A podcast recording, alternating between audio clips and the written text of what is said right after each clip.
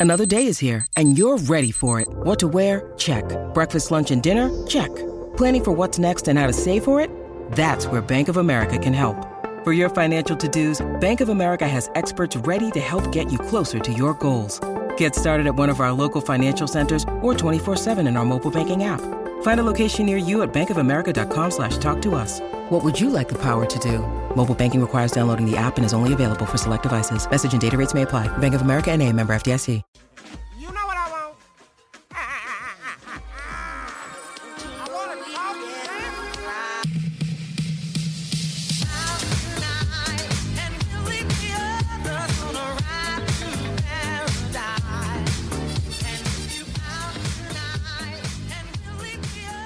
Everybody, welcome to Outside Looking In, the series I'm doing that includes 29 episodes, 29 interviews, wherein we get an outsider's perspective on the Raptors so that after 29 episodes, we can kind of find consensus on how they are viewed the league over. And additionally, we get to sneak in some info about the other team that this person covers, that they talk about, that they're interested in. So you, as fans, after listening to the series, can be some of the most well rounded fans in the NBA. Today, of course, Yosef of Thunder Film Room. I think you can guess that we are talking about the Thunder then. This is somebody who has paid very close attention to the Oklahoma City Thunder, i.e., ending up paying very close attention to one of Canada's favorite players, Shai Gilgeous-Alexander, and uh, somebody who's just done tremendous work cataloging how the Thunder find success when they do, what's interesting about that team. And Yosef, how the hell you doing, man? Doing great. Appreciate you having me on. Um, it's it's weird, you know, like you interact with someone like over Twitter for a year, and then it's super cool, like meeting them in a way. Um, was a big fan, obviously, of you and Evan's pod. Um, but I'm just excited to talk a lot of Shai. Um, excited to dive into the Raptors as well. I man, I really appreciate that. I am so appreciative of all the X's and O's people because this is the thing about the the basketball world currently. First, for a consumer, you're in heaven because you can just take on so many it's there's just so much content people put out there that's interesting that's thoughtful and your cataloging of the thunder has obviously been great. So the first thing i want to talk about because at this point many people have heard a lot of different interpretations of the raptors. So we're going to start with shai. Shea gilgis alexander we're not i'm not going to do any of the shai to toronto stuff on this podcast. We'll, we table that. The fan base does enough. We're just going to celebrate his game. Um, to some people the greatest driver of all time already inventive snake like water running down a mountain all this different kind of stuff um, endlessly inventive as a passer. Just the broad strokes on shai before we kind of dive down into it. His future how high you think that ceiling is. What are your thoughts on the Canada's best player? I think the reason I was so excited about this pod was because I knew you were also super high on Shai. Um, and it feels like we've every time it seems like when he either gets hurt or sits out, we kind of forget just how good he really is. Um, and I think he's like the NBA's best kept secret almost from like the casual fan who just watches ESPN and isn't really on Twitter. Um, just the way he drives, as you said, I remember your piece you wrote a few months ago. It's snake like the way he like can contort his body and the way he moves. He's one of the most flexible players in the league. Um, and I really do think like I don't know how future wise how they plan on shaping it, but like I think he can be a a superstar. Um, 27 points per game kind of guy. Uh, he averaged, I think, either 29 points something or hit 30 post All Star break. Um, it's the way he just comes every year and adds something new to his game. Um, I think the thing obviously that hurts him is yeah he he's playing here. We're not really winning, um, and that does affect him in terms of his perception amongst like fans who don't watch every game. Um, and I can't blame people for not watching those games. Um, but like I, as I'll say to those people, like in his second year, he was the leading scorer for uh, fifth seed, um, and obviously, and I think that guy was just half the player he is today. Yeah, that's that's absolutely correct. When we think about Shai Gilgeous-Alexander, a lot of people think just, oh yeah, out in Oklahoma City doing his thing. But what's really happening is that if you pay attention, this is one of the rarest players that has come into the league in the past of, of his generation. The best driver of all time stuff. If you want to get into the statistics, You can get into the statistics, the volume of drives, the amount of pressure he brings to the rim, how he scores out of them. It's basically unprecedented.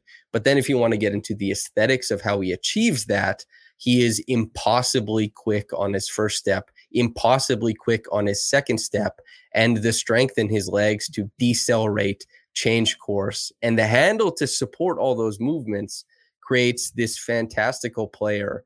And on top of that, the shot making is there. Now it has kind of come and gone as far as his stuff off the dribble. Some of that three point shooting that the year he should have been an all star, Mike Conley was instead. That was wrong. We can all agree on that. But the year where that three point shot, the pull up stuff was really popping off, paired with all of the the driving skills and all that kind of stuff. Last year came back down to earth a little bit. I'm curious what you think about how the pull up jump shot figures into his ceiling as that guy, as you say, could be around 27, 30 points per game when we're looking at the the peak of his performances. I think it's there. Um, I don't think it's uh, as you were talking. I was trying to find the stat I had screenshotted before this because that 1920 season was or 2021 season it was one of like i know it was only 35 40 games he played but it was one of the best self-creation stretches we've ever seen like statistically. Um whether like that's my biggest thing with him is like whenever we want to argue it like the statistics support those claims.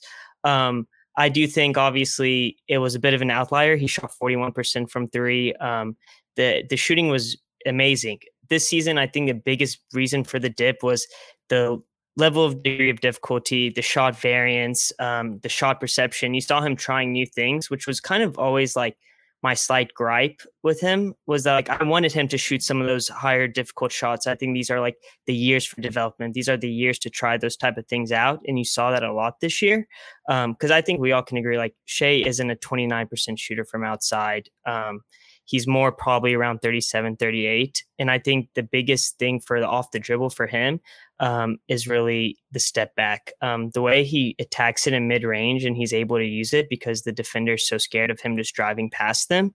Um, that's the biggest thing for me. And the way, whenever he does go off the dribble, and how you said his first and second step is so fast, but those elongated strides he has whenever he's driving to the rim, it I don't know why it's I've been on this for like a year and a half now. It's almost Manu esque for me, just how long mm. those strides are, um, and the way he's able to shift his body.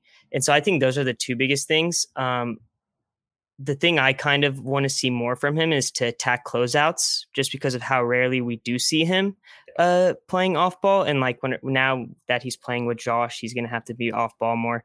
And we only saw that one game of them like actually not playing like the my turn, your turn basketball. And in that game, Shai was just, I mean, he was tilting the defense all night long. Um, and it was like, I think very much Josh can help make his life easier in that sense to where Shai doesn't have to work so hard for these baskets.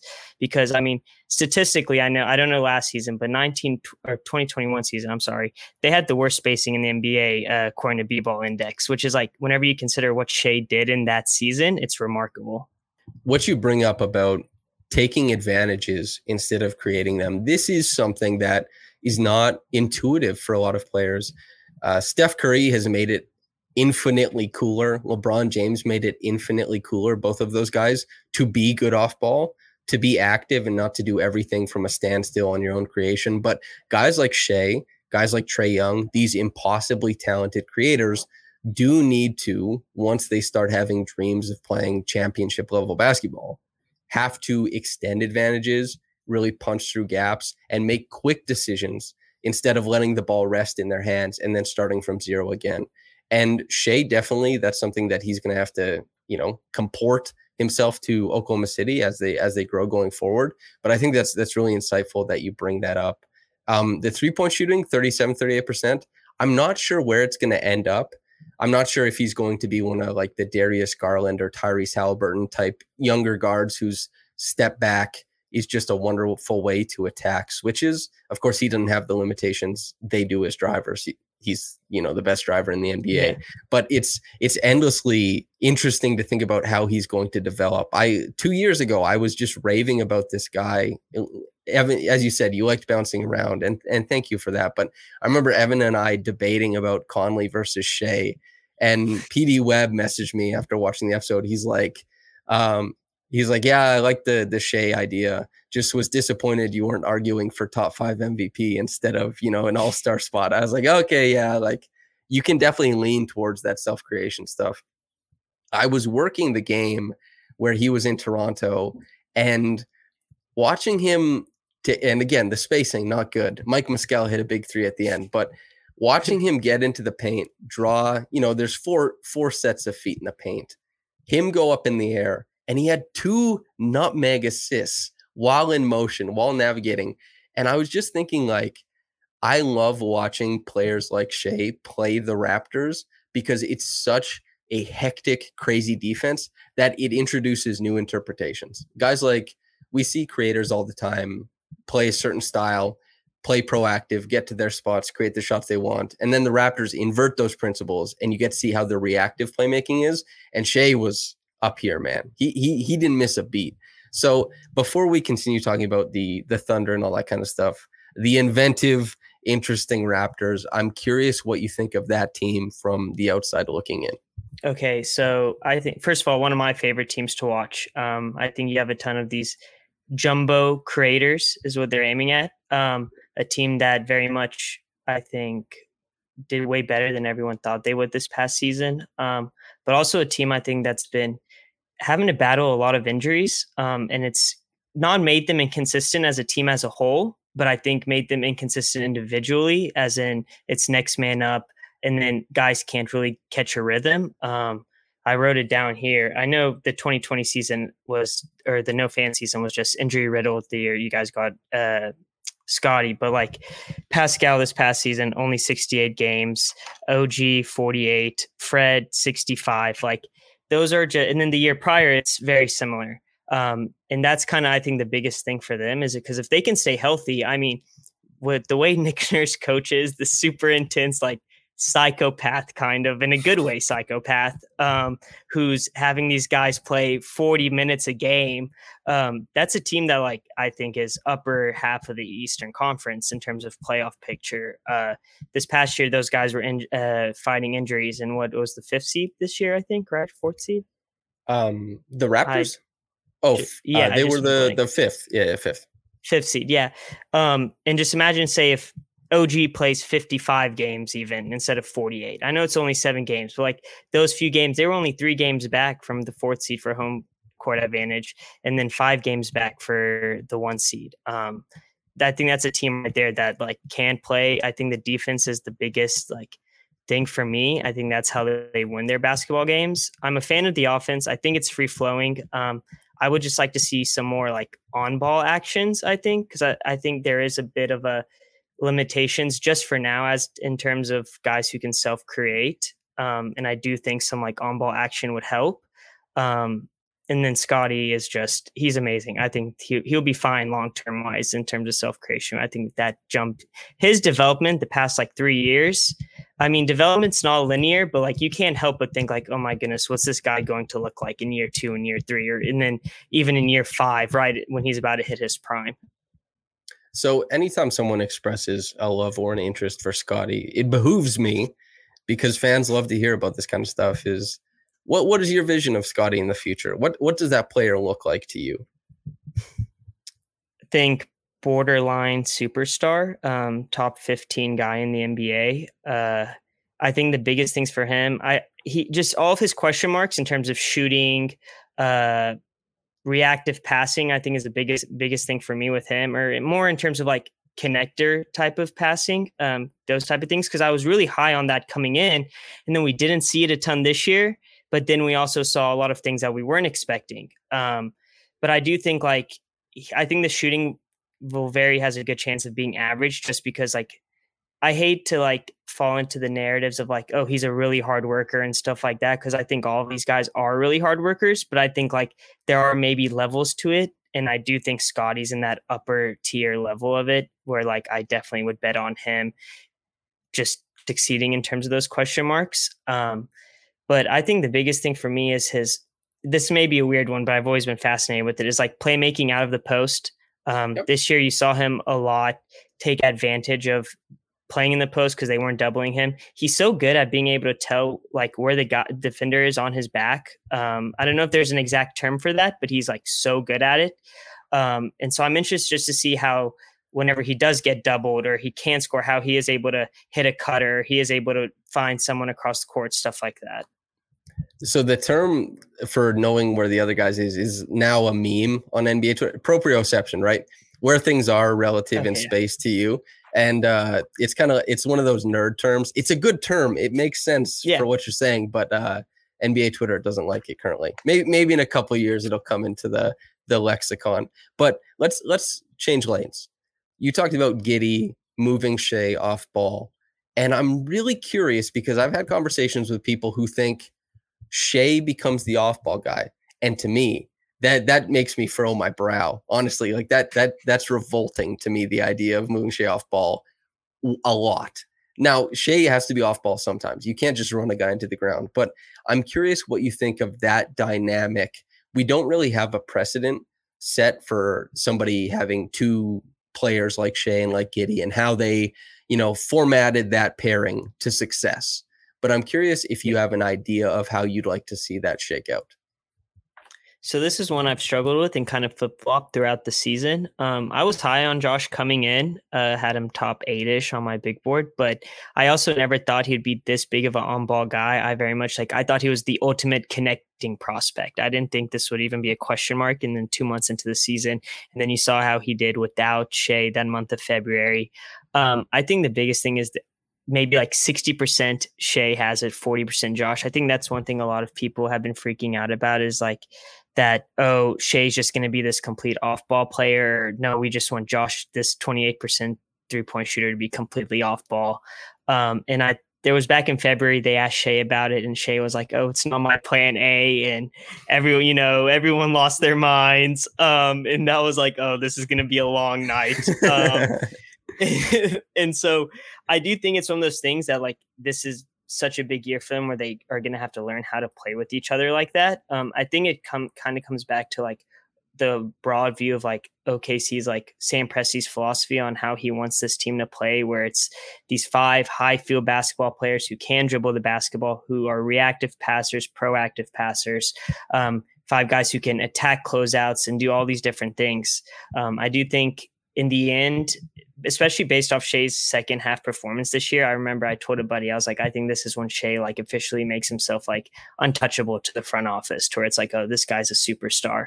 And I think the way he played, I do think Shai will be like the majority guy who has the ball in his hands. Um, even the one game where they said like they tried implementing them to where they played like real basketball on offense was the first game after All Star break, and like you could tell they tried doing things. Um, I think Josh did have more touches than Shai, but it did feel like Shai still had the ball in his hands. He still very much got his isolation, self creation pr- possessions that he wanted.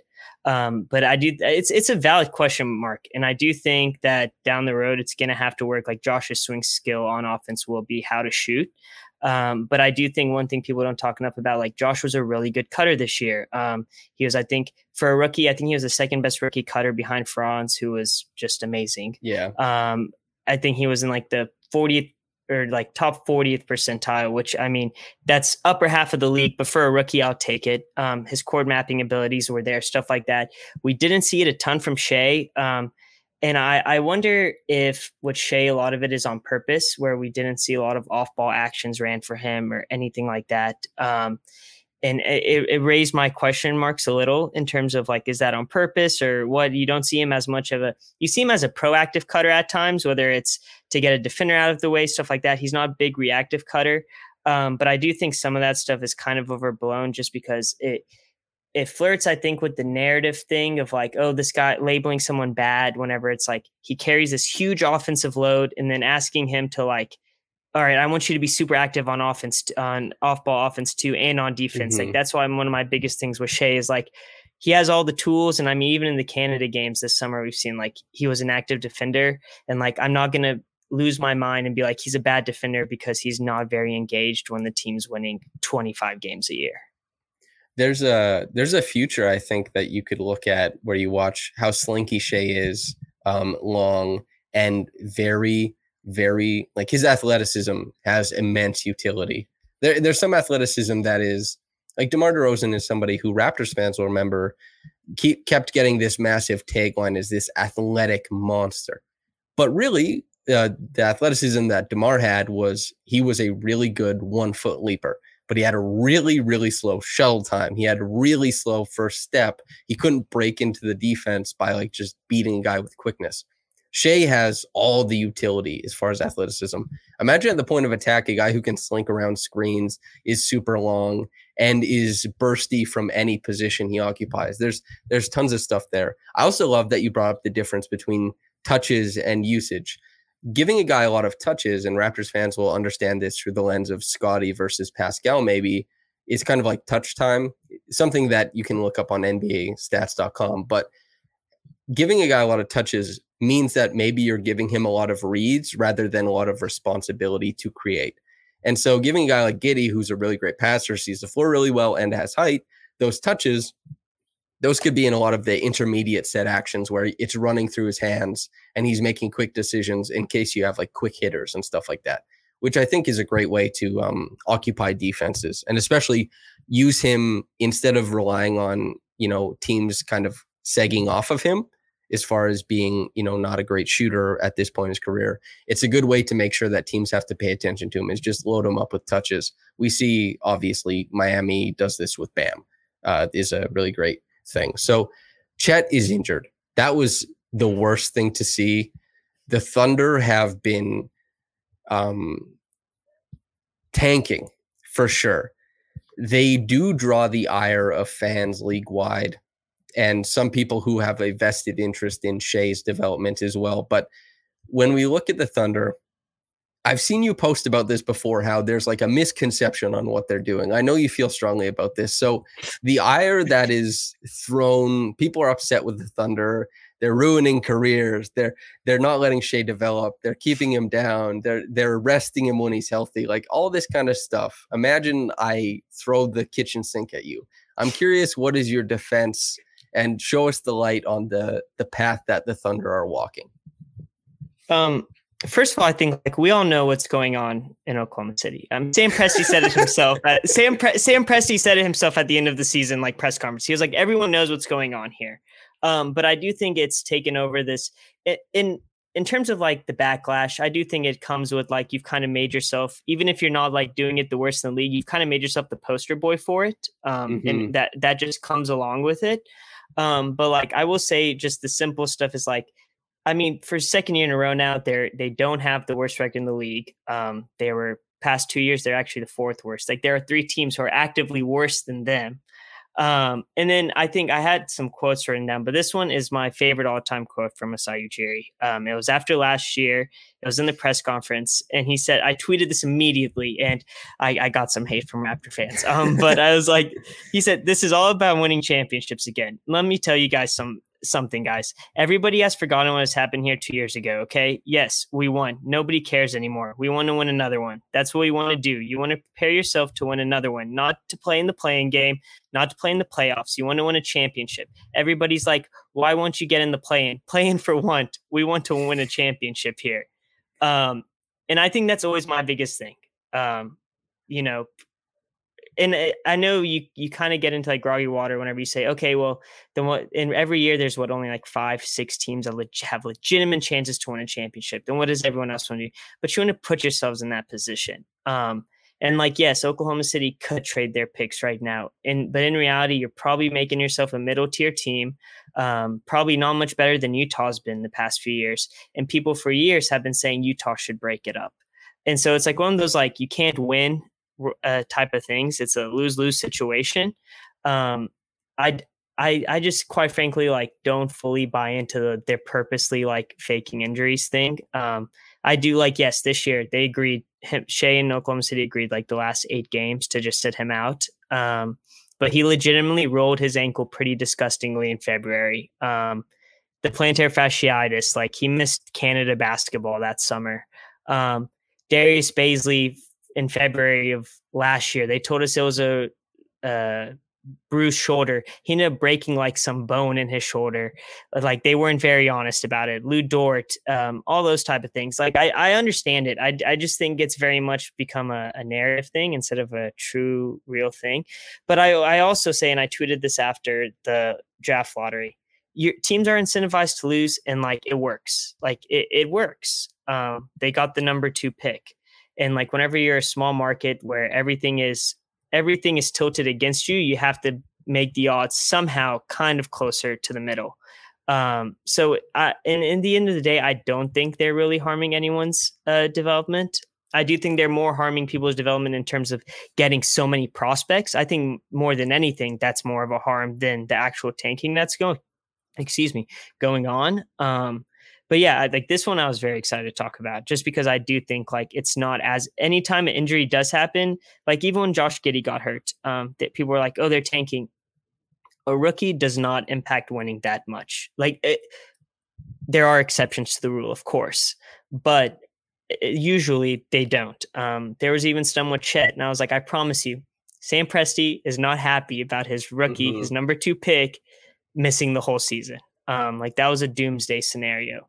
So like I do think there's like it, it sucks because this is the thing. Like this is what like I hate after winning a game late in uh April, whenever I'm like, oh, we just dropped a thing. Like that should I should be happy that these like 18, 19 year old guys just went out and won a basketball game. Like whenever we beat Phoenix, like that was a big win for a lot of those like G League guys that we signed. But like it, this is like how the NBA NBA incentivizes it, which sucks. But like that's the system, right? Like you have you have to play by the rules. These are like the these are businesses at the end of the day. These teams want to be good. Um, and quite frankly, my biggest fear is Oklahoma City one day in my lifetime relocating.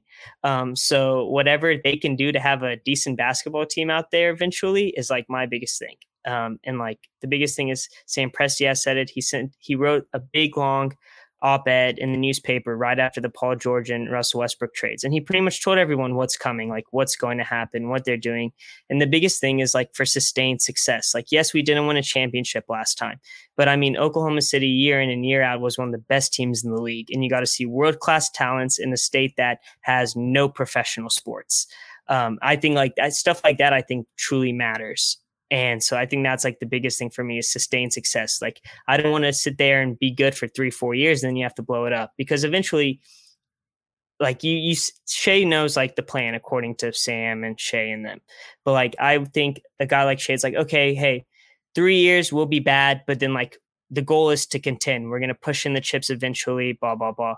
Or we can push in some chips right now, but we're a six, seven seed every year. And then like that's how guys become disgruntled. You know, like look at Utah. They have Donovan Mitchell, who's only a year older than Shai, and they had to move him. Like that's the last thing I want to do right now. And so I think that's the biggest thing for me for tanking is like, yes, there are some teams that like Toronto, you guys never had to tank these past few years, other than last uh the 2021 season. Like Fred broke through, Pascal broke through. Like that's that's just you have to have skill in terms of your GM and your assistant GM doing the right things, but also have some luck break your way. And like Oklahoma City got some luck with like Lu Dort, but like you have to, there's a lot of things that fall into place to have a good team year in and year out. And like these are, this is just one of the biggest ways to optimize that.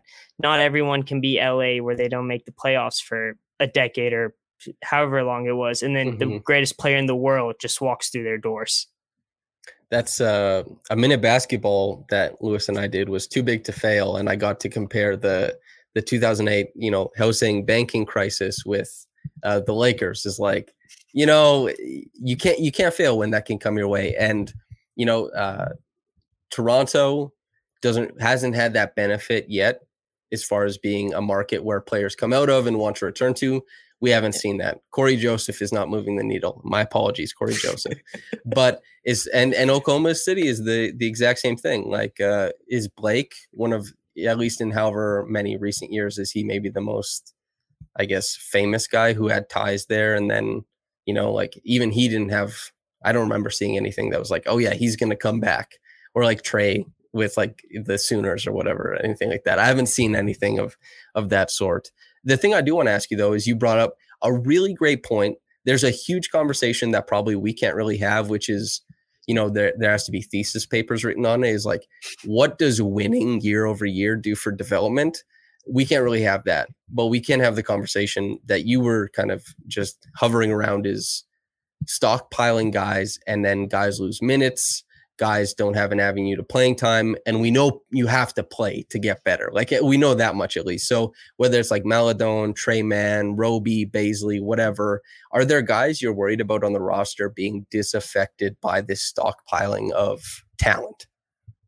Yeah um guy you named uh Theo Maledon um still a guy that i'm pretty i don't want to say high on but i still think he's an nba player. Um I think they've done a good job where they've Oklahoma City's done a really good job actually of just optimizing their G League team. Um, there's guys playing in the G League on the blue every night from the Thunder. Um, I think the biggest thing, especially we saw this year with Teo, was he went to the G League, and this year he was just too good for the G League. I mean, he was mm-hmm. putting up 27 a game and was getting to the line. True shooting was like uh, out out of this world. Um, and then, but he gets then he gets to the NBA, and his minutes are limited. They do reward him for some, and especially Teo, someone like Teo who um, PD said it perfectly. He has academy brain where like he just doesn't take risks. He wants to do the right thing every play. And slowly you see, okay, yep, his minutes are cutting down, cutting down, cutting down to where it's just gone.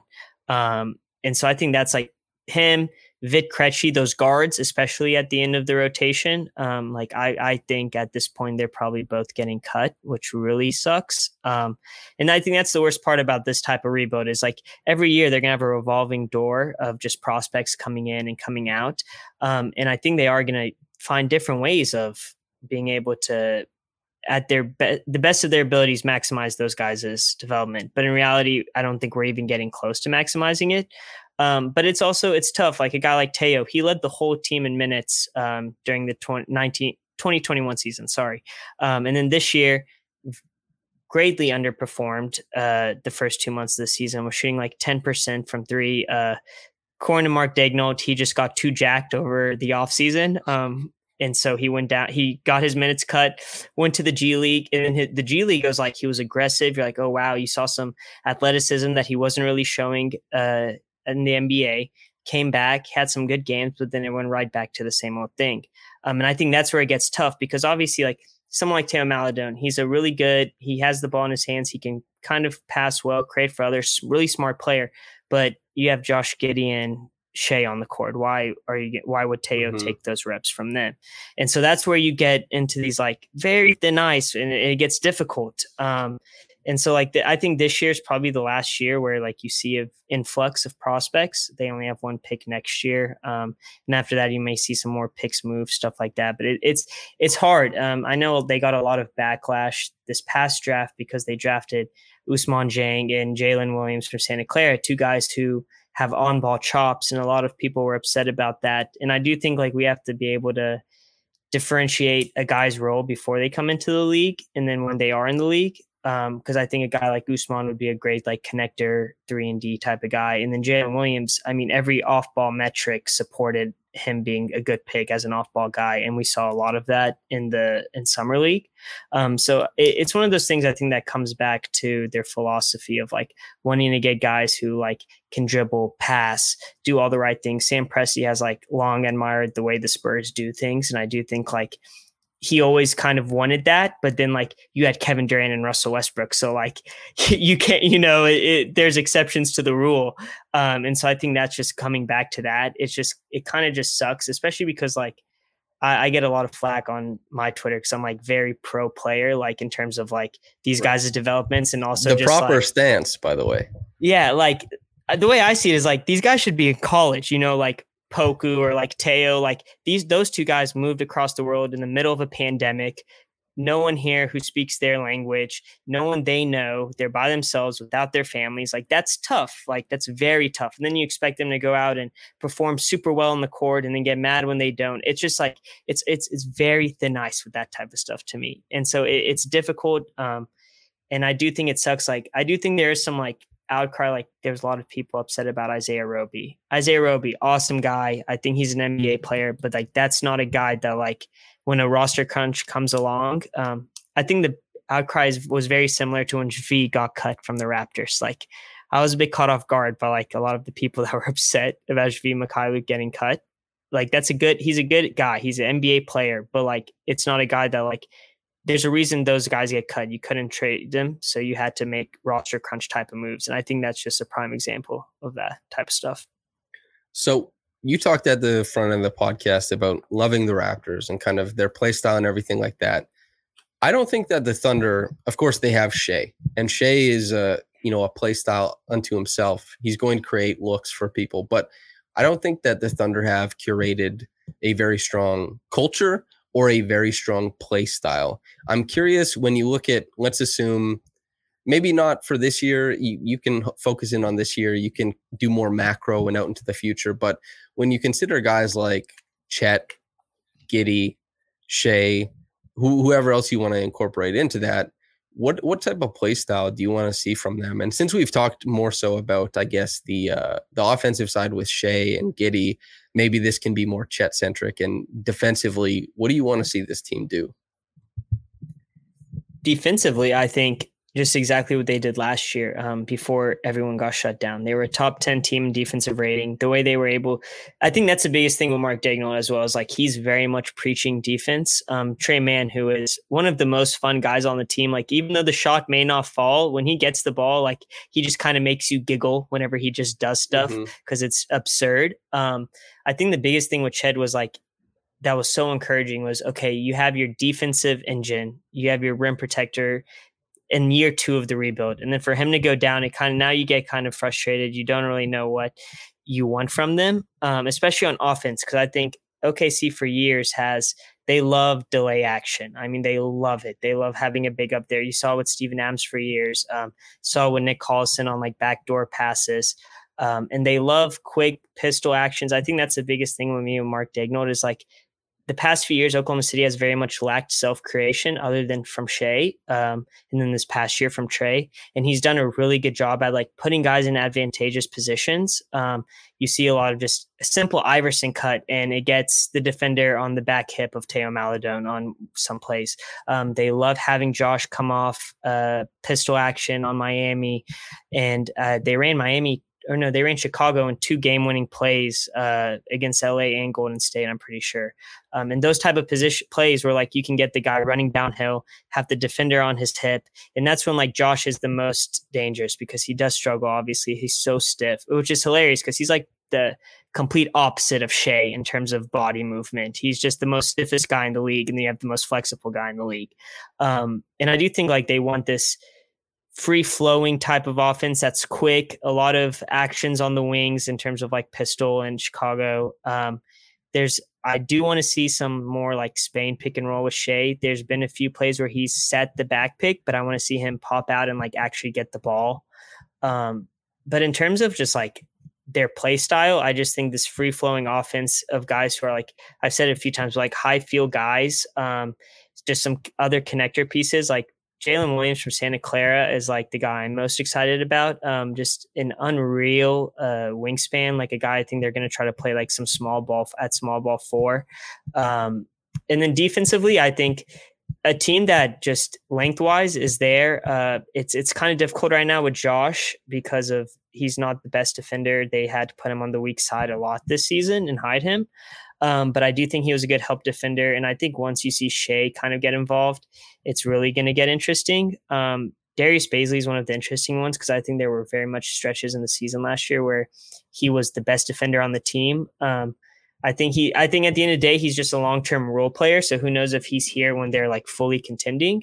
Um, but I, it's it's intriguing. And then Lu Dort, obviously, I think that's a he, he's got that dog in him. Um, I hate I hate saying it. I hate saying it because it's like the most basic level of like, but just a guy who really does like. He, Kobe talked about in one of his detail videos about like guys who are like able to get so low when going around screens because of their center of gravity, where they're able to cause these offensive fouls.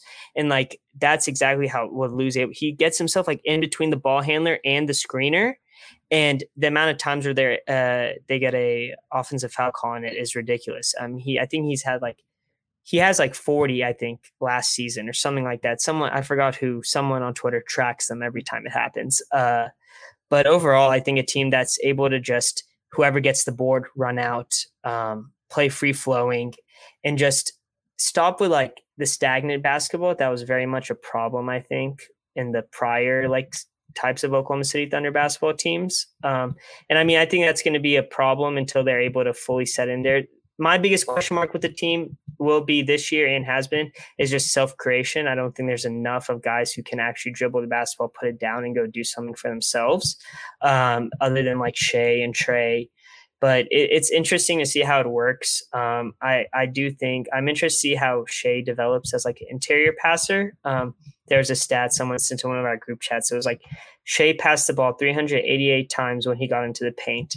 Only 34 of them were interior passes. Um, and I think that's like his biggest improvement as a guy in terms of pick and roll or just any type of passing, which I mean, we saw some really good pick and roll passes from him this summer from in Team Canada, which is like, it's I know it's just FIBA in the grand scheme of things, it probably doesn't matter a ton, but it's it's it's very exciting to see a guy even attempt those when you didn't see him attempt that a ton the past two seasons.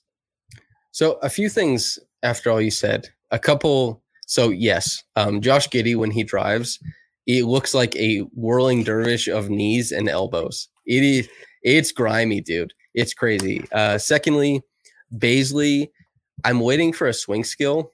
Uh, he's very his movement is very clearly quite special for his size, and if the passing really pops off, or if the shooting gets to a place, even in the corner where he can generate, you know, closeouts, because when he puts that ball down and he's headed towards the rim, it's it's quite special. His footwork is really great. He's very explosive. And and lastly, Shai, the interior passing, that is where that Raptors game I found to be quite uh, inf- informative because it was really great interior passing because the Raptors are the one team that will open up gaps on the interior and will be swarming the outside. You know, it doesn't happen very often. And I am wondering, as you say, the spacing is terrible where are the obvious reads for Shai to to pass out then yeah. if the if it's cramped? I'm once he I have dreams for Shai, man, to play in a spaced out offense. I have dreams. So I'm curious to see how much of that is development on his end and then where the opportunity to uh, play in a more spaced out uh, a system affords him those, I guess, uh, reads as well. No, yeah. Um, I think one thing with Shai's interior passing as well is he hasn't really given the best bigs other than from the Al Horford year. Um, it's I can't get mad at the guy for uh, not passing it to Derek Favors, who looks like a shell of himself. Um, yeah. Hopefully, Derek doesn't see this. He blocks people on Twitter. I apologize. um, but and that's what I think was so exciting about this season was like, oh wow, we're going to be able to have Chet on the outside.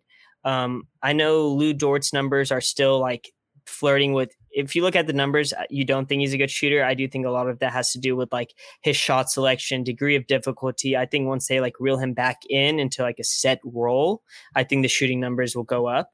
And so like i was actually very excited. I was like wow i can only like imagine what he's to do this year in terms of spacing and going to the rim. Um, and so i think that's like the saddest part for me was like the the develop Chet would have helped Josh and Chase so much with d- their development mm-hmm. in terms of just pick and roll, pick and pop, stuff like that. And it also would have made it a lot easier for Josh and Shai in terms of playing together. I think they would have it would have been a lot more seamless of a fit. And now it's it, it still is a difficult fit, but like they've they've gotten to know each other for a year. They just haven't like played real uh structured basketball together. It was very much your turn, my turn, and they they admitted that as well. Um, so I think that's like the biggest thing for me, and just how like I would love, I would do anything. There was like two possessions all year where like Shai had this drive, and then Josh cut like made a forty five degree cut, and like Shai just a little bounce pass pocket past him, and Josh finished, and I was like, oh, I just give me please two in two years just please i i would die a happy man I do. Yeah, there's lots of potential probably for if you want to stagger them on the same side of the floor. There's like wade cuts that can be made, and it does depend somewhat on on Giddey and Shai. Both of them finding a consistent three point shot. You know, catch and shoot is the the baseline. Pull up allows them to do stuff with their own offense, but as far as how they work together especially not having Chet as a connector piece between all that stuff is is a tough um, loss. But before we get out of here, be it Raptors, be it Thunder, is there anything you want to inform the viewer on? Um, nothing really. Just I promise you, before they uh, first half of the season, just watch some Thunder games. It's very much it's fun. I I enjoyed it. It's like the way I viewed it. It's very uh, in terms of whenever you see tanking teams or losing teams, it's a bunch of I think few young guys and then a ton of vets, and that's why they lose because the vets have no interest. But there is a bit of like you know the feel good story of like the guys who shouldn't be like the, they shouldn't be in the NBA, you know, and they're like working their butt off and they're like diving for loose balls and there there's something to it that I very much enjoy. It's a it's a very i remember the first time the thunder like were young they called it thunder u and like now people are calling it like thunder u 2.0 and like mm-hmm. it is mm-hmm. it's very much like a college-esque team like it's fun they have characters it's it's an enjoyable viewing experience and shai is a superstar and he's gonna be an all-star this year um, i feel very confident about it you had two guys leave the conference. I think it's going to come down to probably like him and Ant at the end of the year. Um, and I do think like Shai, he deserved it two years ago. Um, and I think this year's his time. Uh, I think the shooting will go back up. I do think the the points per game will go up as well. Um, it's I'm I'm just so excited for the season to start up. It's it is a bit frustrating in terms of Chet. Uh, it's just one of those like it is what it is scenarios or my profile picture. It's just I am sad. Um, but uh, other than that, I'm I'm really excited also to watch just the progression from Toronto. Shout out Gary Trent Jr. I'm honestly maybe the most excited about him. Uh, wow. But yeah Dude, I don't know why. Uh, unreal shooter, and then I think the defense really uh, the leap he made this year was like I was very caught off guard. I still think there's some stuff in terms of point of attack that could improve, but if we see even just a hint of like on ball stuff from him, some improvement there, I mean, like that trade still like to this day I think was a I think that was, Toronto won. It was an amazing trade, uh, in my opinion. I know Norman Powell's a, a loved guy there in Toronto, but like that was, and then on the contract he's on, like for 16 million. Uh, yeah, big Gary Trent guy, big Gary Trent guy. Mike Prada had, uh, he kind of wanted him to work on craft and manipulation like Khris Middleton. Mm-hmm. And despite not having the length or height that Khris Middleton does, I see a lot of wisdom in that because Raptors fans oftentimes comp Gary to explosive scoring guards, when Gary achieves nothing through explosion, quite literally nothing through explosion, all craft, all shooting. And so manipulation coming off screens, little curls, pin downs, all that kind of stuff. Um, he had a stretch last season I wrote about where he averaged four assists per game. And it's basically because he was making good passing reads out of pin downs. And so um, I'm not, I'm probably lower on Gary than a large amount of people in Toronto.